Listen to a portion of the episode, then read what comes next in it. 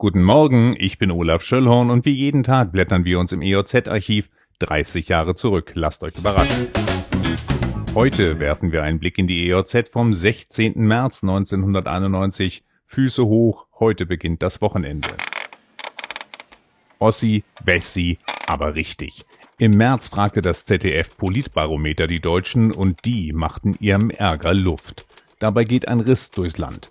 Im Osten finden 86 Prozent der Befragten, die Bundesregierung tut nicht genug.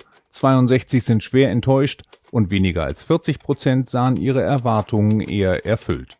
Im Westen warfen zwei Drittel der Befragten der Koalition Wahlbetrug und Steuerlüge vor und 9 Prozent fanden sogar, die Bundesregierung tue zu viel für die Angleichung der Lebensverhältnisse.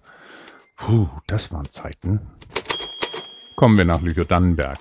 Der Luftkurort Hitzacker träumt von einer großen Kurklinik mit Therapiezentrum und will sich an der Betreibergesellschaft beteiligen. 50 Millionen soll das Projekt am Kurmittelhaus in der ersten Bauphase kosten und später 600 Betten umfassen. Am 15. Juni, also in wenigen Monaten, wollen die Bauträger das Projekt offiziell dem Rat vorstellen und dann über die rechtlichen Rahmenbedingungen der Betreibergesellschaft sprechen. Bürgermeister Christian Zühlke ist vorsichtig optimistisch, der erste Spatenstich könnte im April 1992 stattfinden. Aus der Meldeleiste. Heute Waldspaziergang der BI führt zum Gelände der geplanten Salzhalde neben der Endlagerbaustelle. Teilnehmertreffen ist um 14 Uhr am Trafohäuschen. Und das DGB Ortskartell Hitzacker veranstaltet morgen um 10 Uhr im Yachthafen einen Frühshoppen. Dort will man das Thema Autobahnraststätte Hitzacker, viele Arbeitsplätze für Hitzacker diskutieren. Reklame?